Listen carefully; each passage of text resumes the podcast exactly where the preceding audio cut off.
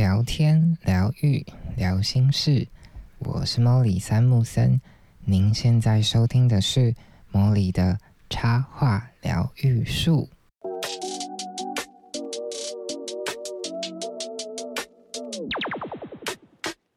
Hello，树洞的伙伴，好久不见！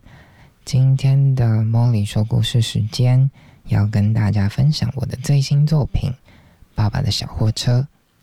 希望你们都会喜欢，那我们就开始吧。爸爸的小货车，我最喜欢坐上爸爸的小货车。他工作，我唱歌。哒啦哒，哒啦滴哒。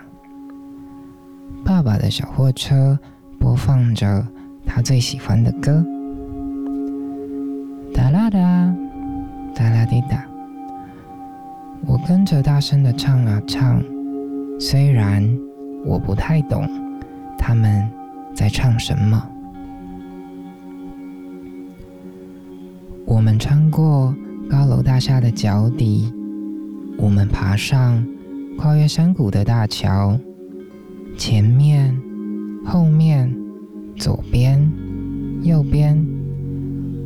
路上的东西那么多，我的头转啊转，都不知道要转到哪一个方向。但是爸爸的小货车很清楚要去哪里。有时候乌云和暴雨想要挡住我们。但是爸爸的小货车总能找到安全的出路。爸爸沿着颠簸的山路一直走，会不会走到太阳的家？爸爸穿过长长的隧道之后，会不会看到月亮在等我们呢？不管去哪里，我都要。坐上你的小货车，高高的悬崖上可以看得很远。小货车一边休息，我们一边吃点心。前面还有很长的路要走，还有很多美丽的风景在等着我们呢。啊！小货车撞到一个大窟窿，它什么都没说，就像火箭一样咻往前冲，天旋地转，好可怕！